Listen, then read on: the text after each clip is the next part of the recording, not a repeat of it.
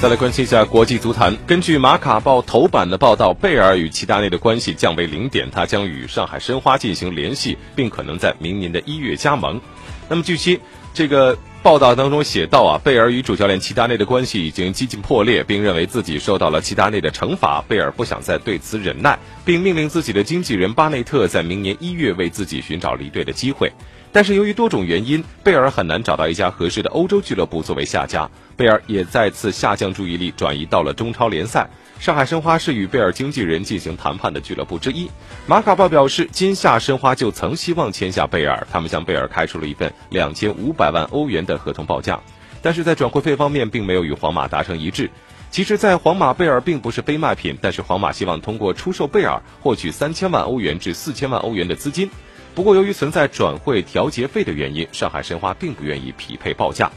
那么，报道继续写道，贝尔可能在明年一月加盟申花，而皇马也愿意免费放人。尽管申花今夏签下了沙拉维，但是他们依然可能在明年冬窗签下贝尔，因为这意味着他们可以每年节约约三千四百万欧元的工资支出。